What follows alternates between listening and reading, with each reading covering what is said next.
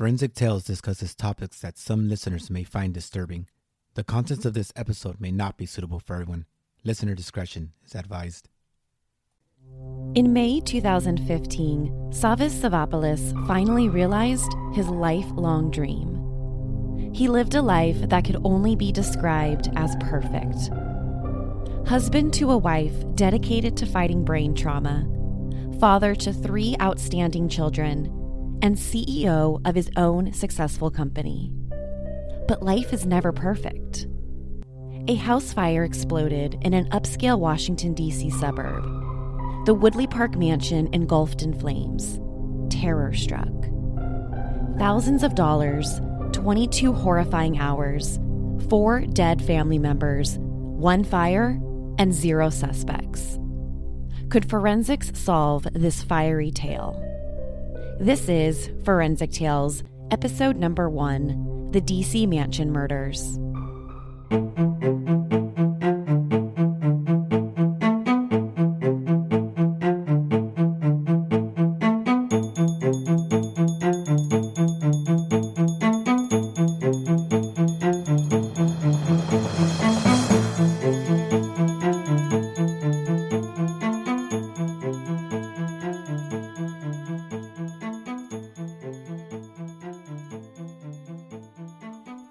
To Forensic Tales. I'm your host, Courtney Fretwell. Forensic Tales is a weekly true crime podcast covering real, bone chilling stories with a forensic science twist. Some cases have been solved with forensic science, while others have turned cold. Every remarkable story sends us a chilling reminder that not all stories have happy endings. I've had a passion for true crime and forensic science the day I began college. In college, I stumbled into an intro to criminal justice class. I thought the class served as an elective. I was wrong. The class changed my life. My passion led me to a master's degree in forensic psychology, where I studied violent crimes, mass murderers, and capital punishment. Now, I can't wait to share true crime stories with you. Each week on the show, we'll cover a new case, a new story. We'll discuss the facts, the victims, the suspects, and the forensics. Now, let's jump right into this week's episode. This week's story begins on May 13th, 2015, in Woodley Park an upper class suburban neighborhood in Washington, D.C. Woodley Park is a city where all the houses are perfectly manicured. Neighbors wave as you drive by, and children are out playing in the yards. It's the ideal neighborhood to raise a family in, a community to feel safe. Crime just didn't happen in this part of Northwest Washington. And when crime did strike, well, it didn't cross the wealthy. The Savopoulos family was a well known family in this part of town. Where the Savopoulos family lived was practically down the street from President Joe Biden's former residence. It almost goes without saying. Woodley Park was a lovely part of town. Savvas Savopoulos, or Sav as most people called him, was the CEO and president of American Iron Works, a construction company that had a big hand in the construction of the Verizon Center. Sav's wife, Amy, was a devoted wife and mother. Something unique about Amy was her work. She took a special interest in preventing and treating childhood concussions. She was someone who not only dedicated her life to her own children, but to others. Sav and Amy had three children together two daughters Abigail and Katerina, and a son, Philip. Abigail and Katerina were the eldest children who went away to boarding school. Philip was the youngest and stayed home with Sav and Amy. It's no secret that the Savopoulos family lived a comfortable life. One of the luxuries they enjoyed was the financial ability to employ several people to work in and out of the home. But this idea isn't exclusive to the Savopoulos family. In fact, many families in Woodley Park did the same. Two of the people they employed were housekeepers Vera Figueroa and Nelitza Gutierrez, or Nellie. Vera and Nellie were both extremely loyal housekeepers. They were people that Amy and Sav trusted. From the outside, looking in, they seemed like they had the all American family. They were beautiful, lived in, in an incredible mansion, and were well connected in society. They just had everything to live for. But then, over 22 terrifying hours, this family would become forever broken.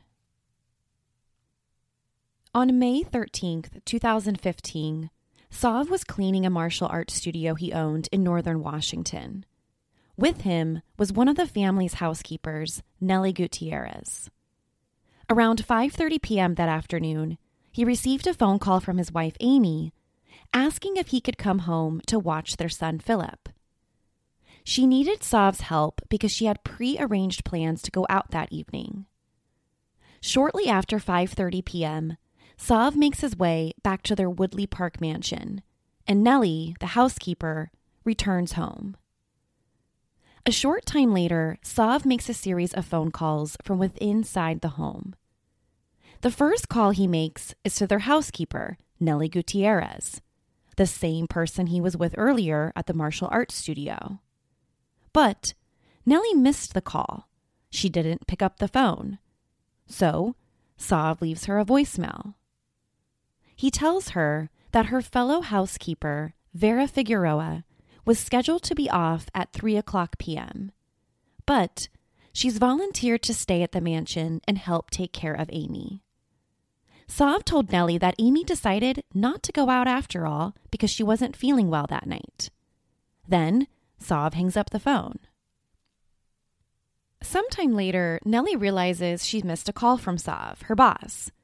She opens her phone, retrieves her voicemail, and listens to Sav's message. After listening to the voice message, nothing seemed unusual or off. That's because it wasn't uncommon for either of the housekeepers to work overtime, and it wasn't unusual for them to stay the night. In fact, neither Nellie or Vera minded working overtime for the money. The Savopoulos family was incredibly generous towards them. A little while later, Sav phones Nellie again.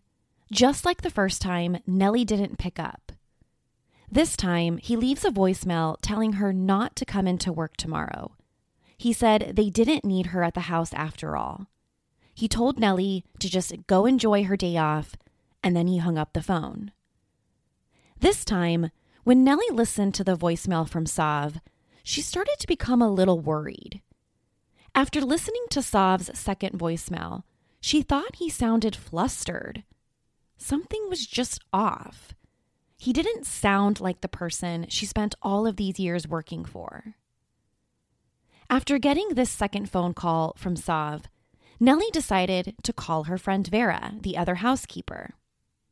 But when she picked up the phone to call Vera, she didn't answer. The phone just kept ringing. So she called again. Then again, but still no answer from her friend. Finally, Nellie calls Vera one last time.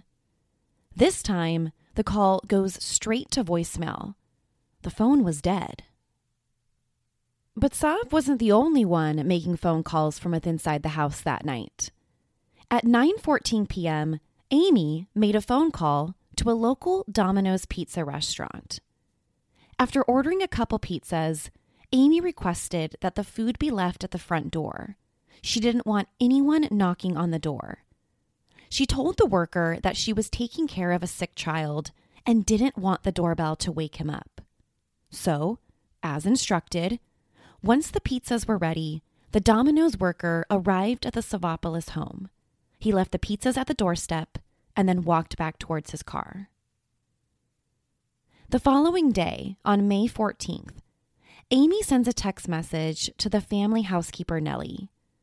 In the text, she reminded her to not come into work that day, just like Sav had told her the night before.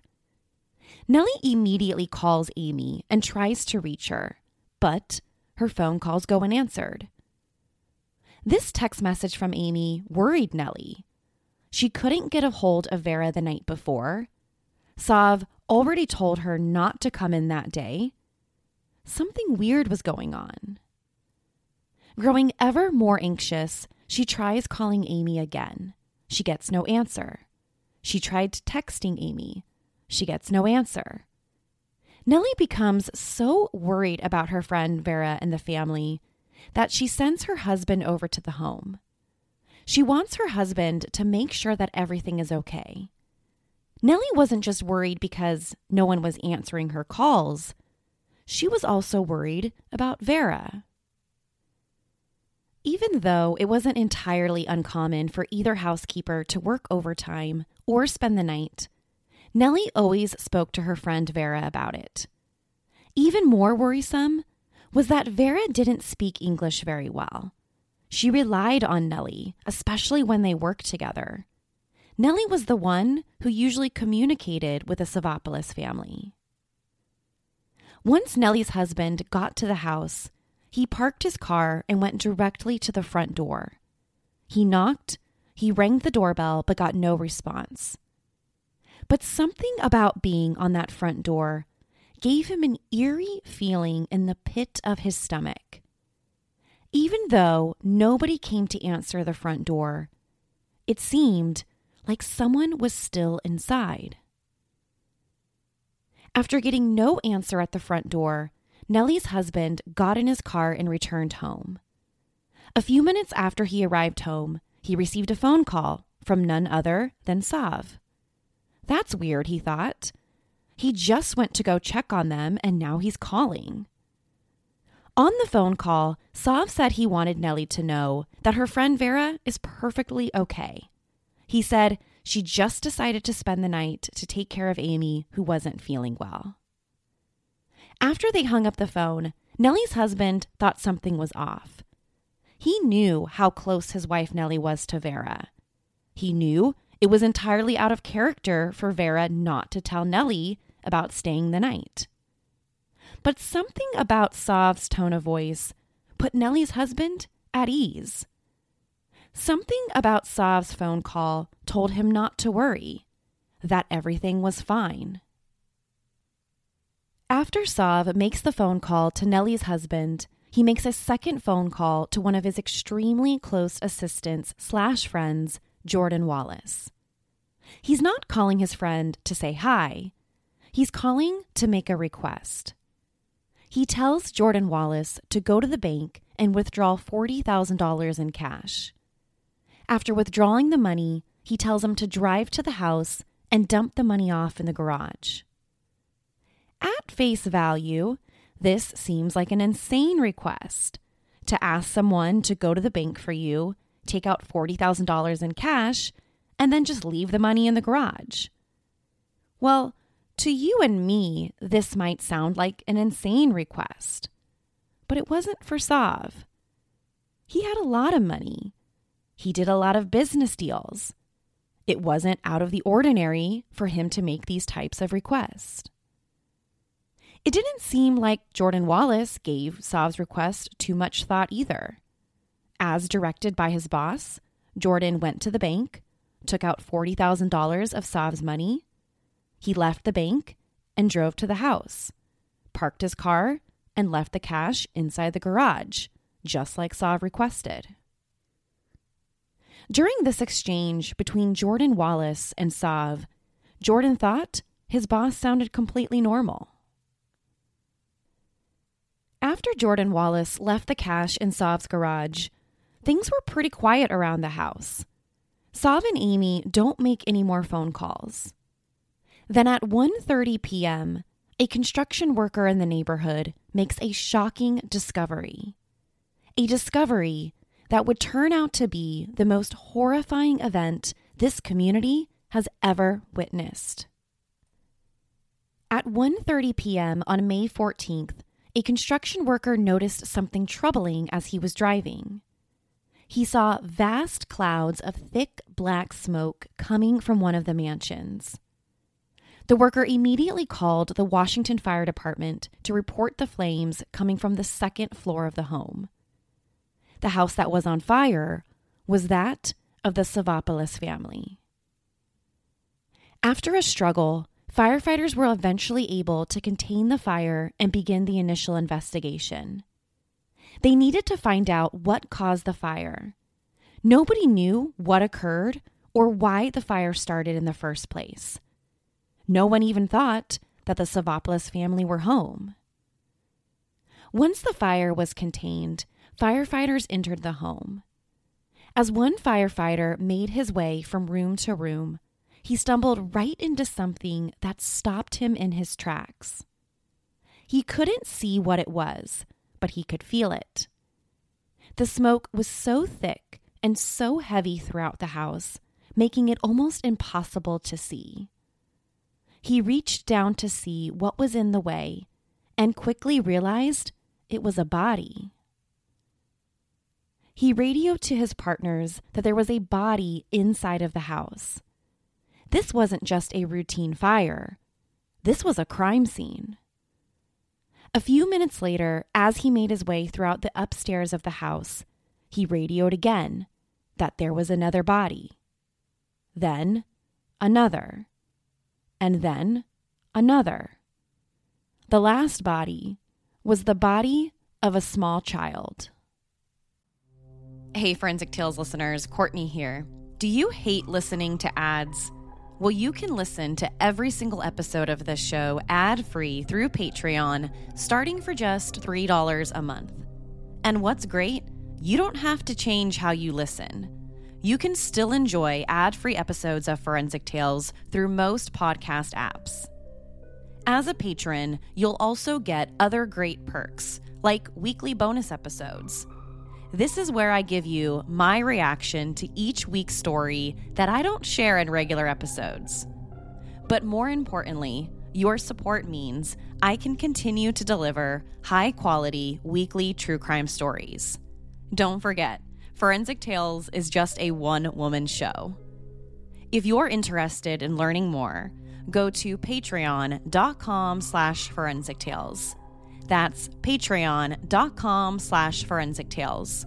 There's also a link in the show notes. Now, back to the episode. The discovery of four bodies meant that the Savopoulos family was home. The bodies were identified as 46 year old Sav Savopoulos, 47 year old Amy Savopoulos, 10 year old Philip, and 57 year old Vera Figueroa. When firefighters first entered the house, Vera was clinging to life. But after paramedics transported her body to the hospital, she was pronounced dead. The bodies were so severely burned in the fire that it took medical examiners hours to properly identify them, and determining a cause of death was even harder. The medical examiners determined that Sav, Amy, and Vera died of blunt and sharp force trauma. Philip's injuries were slightly different than his parents' and Vera's. That's because medical examiners noted thermal injuries to the 10 year old's skin. This indicated that he was likely still alive when the house was set on fire. The medical examiner also found evidence on Philip's body that he'd been stabbed.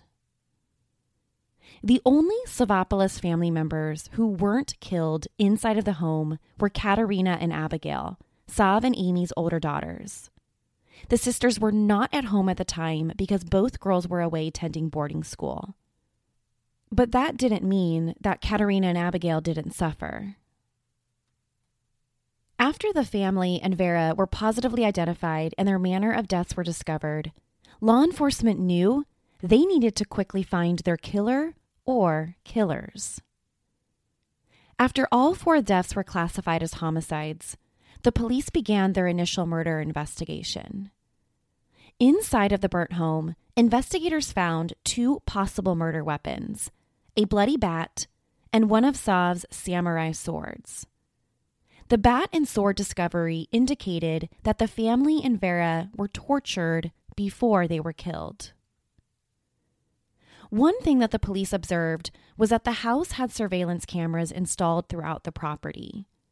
But when investigators went to go view the tapes, the SIM cards were missing. Someone didn't want the police to see what happened on those tapes. On May 15th, the Washington police formally announced the start of a multi agency homicide and arson investigation.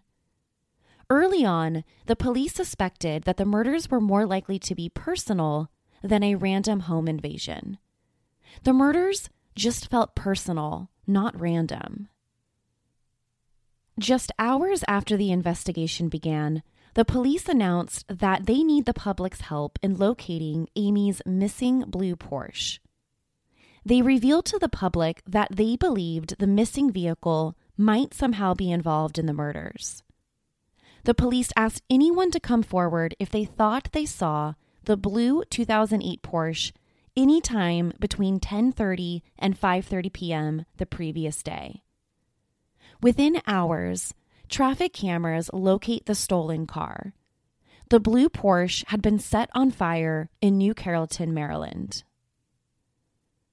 On May 16th, the police released a video of a person observed walking away from the Porsche's location. The tape was pulled from surveillance cameras of a nearby business. Now, the quality of the tape isn't great, but when you watch it, you can still see an individual walking away from the direction of the parked car. The police released the video in hopes that someone would see it and help them identify the person seen in the video. The police didn't wait for the public's help. After investigators released the surveillance tape, they interviewed everyone who knew the Savopoulos family and their housekeeper.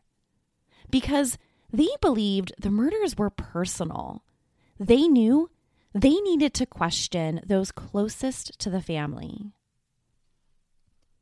Some of the people police interviewed were individuals who worked inside of the home as well as employees of American Ironworks, Sav's company. These interviews led police to Sav's assistant, Jordan Wallace, the same Jordan Wallace who Sav called to withdraw $40,000 in cash and dump it in the garage.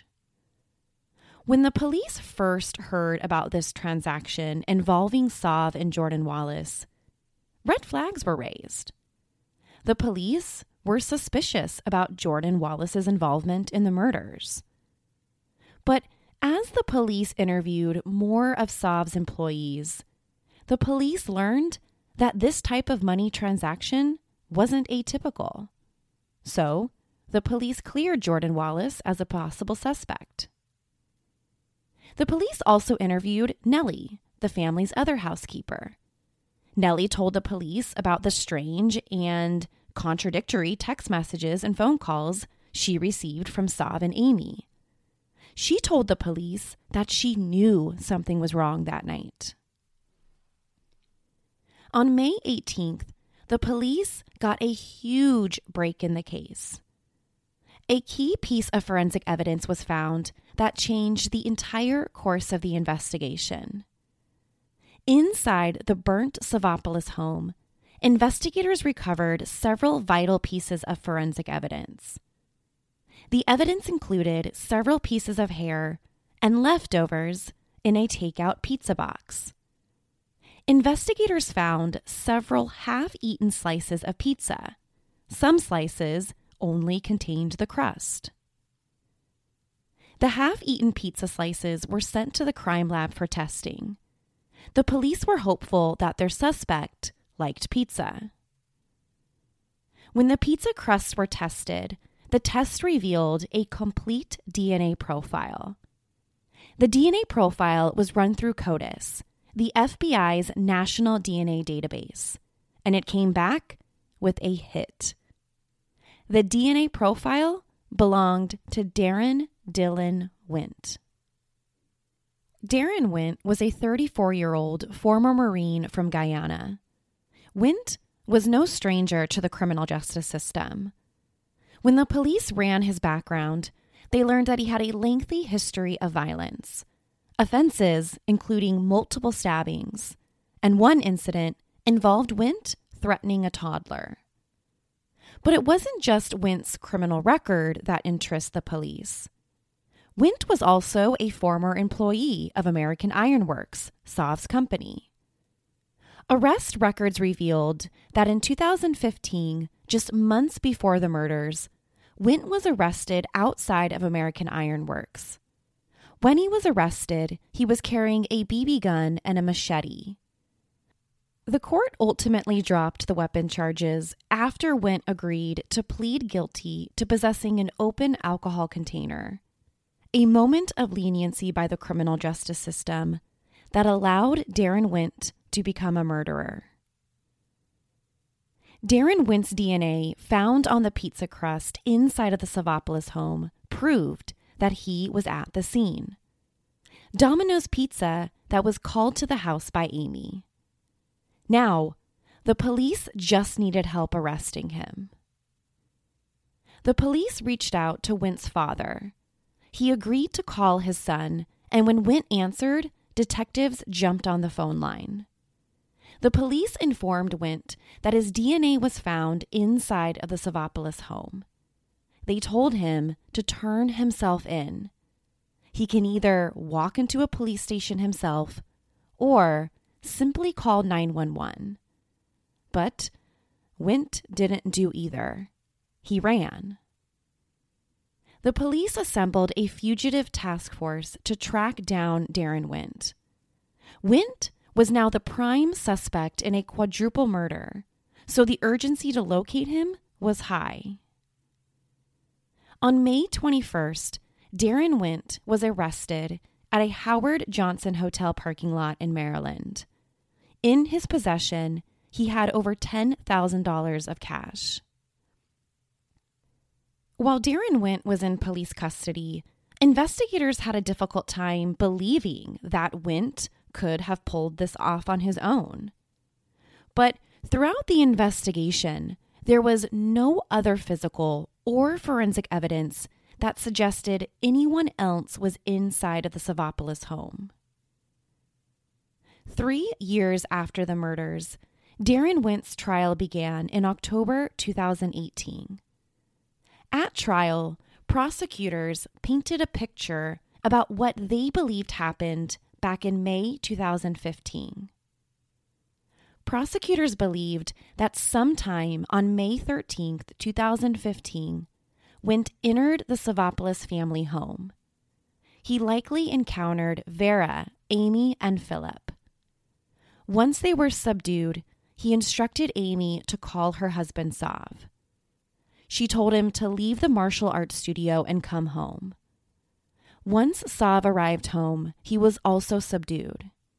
Wint tied all four of them up, threatened to kill them. Daron Wint then held the family and housekeeper hostage inside of the home for nearly 22 hours.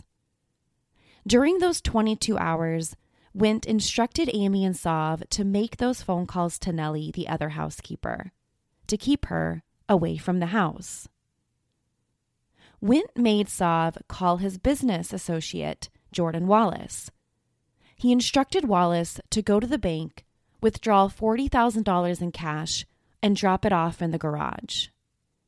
Once Daron Wint, got what he wanted, the money, he killed every single one of them, tortured them, killed them, and then set the house on fire. According to the prosecution, the motive behind this quadruple murder was simple money. $40,000 of it. Money that Daron Wint thought would solve all of his problems. The prosecution presented their crucial piece of forensic evidence to the jury. Daron Wint's DNA was found on a slice of pizza inside the home. Sometime while holding his victims hostage, he became hungry, instructed Amy to order two pizzas from Domino's, a decision that ultimately led to his identification. Daron Wint's defense attorney presented a much different story. According to Wint's attorneys, he was inside of the Savopoulos family home, but he wasn't the killer. In fact, according to the defense, Wint didn't even know the family and housekeeper were home. He said it was his brother and half brother who invited him over to the house. He told the jury that he didn't ask whose house it was or what they were doing there. He said his brothers asked him to come over, and he did. And when it came time for the prosecution to ask him about his DNA found on the pizza crust, well, he admitted he ate it. He just didn't like to eat the crust. After a six week long trial, the jury deliberated for two days. After two days, the jury came back with a verdict guilty. Daron Wint was found guilty of 20 criminal charges, including four counts of first degree murder. On February 1st, 2019, Daron Wint, a former employee of Sav, was sentenced to four life sentences without the possibility of parole. The DC Mansion murders were solved after forensic scientists successfully swabbed a pizza crust for DNA. The crime lab extracted a full DNA profile. The DNA profile was run through CODIS and matched Daron Wint, a convicted felon. Without the technology of DNA swabbing, Daron Wint may have been able to get away with a quadruple murder. In a February 2019 interview, Abigail, one of Sav and Amy's daughters, told reporters, quote, Words cannot describe the pain that is in my heart. I think about it every day. I will forever carry their love in my heart. Her sister, Katerina, said, quote, Collateral damage is more than just physical, it's emotional. End quote.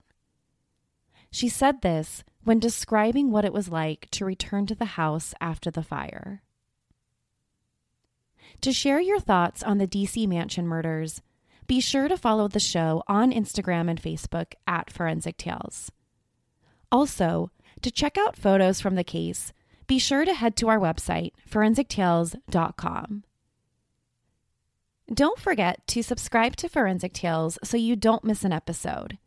We release a new episode every Monday.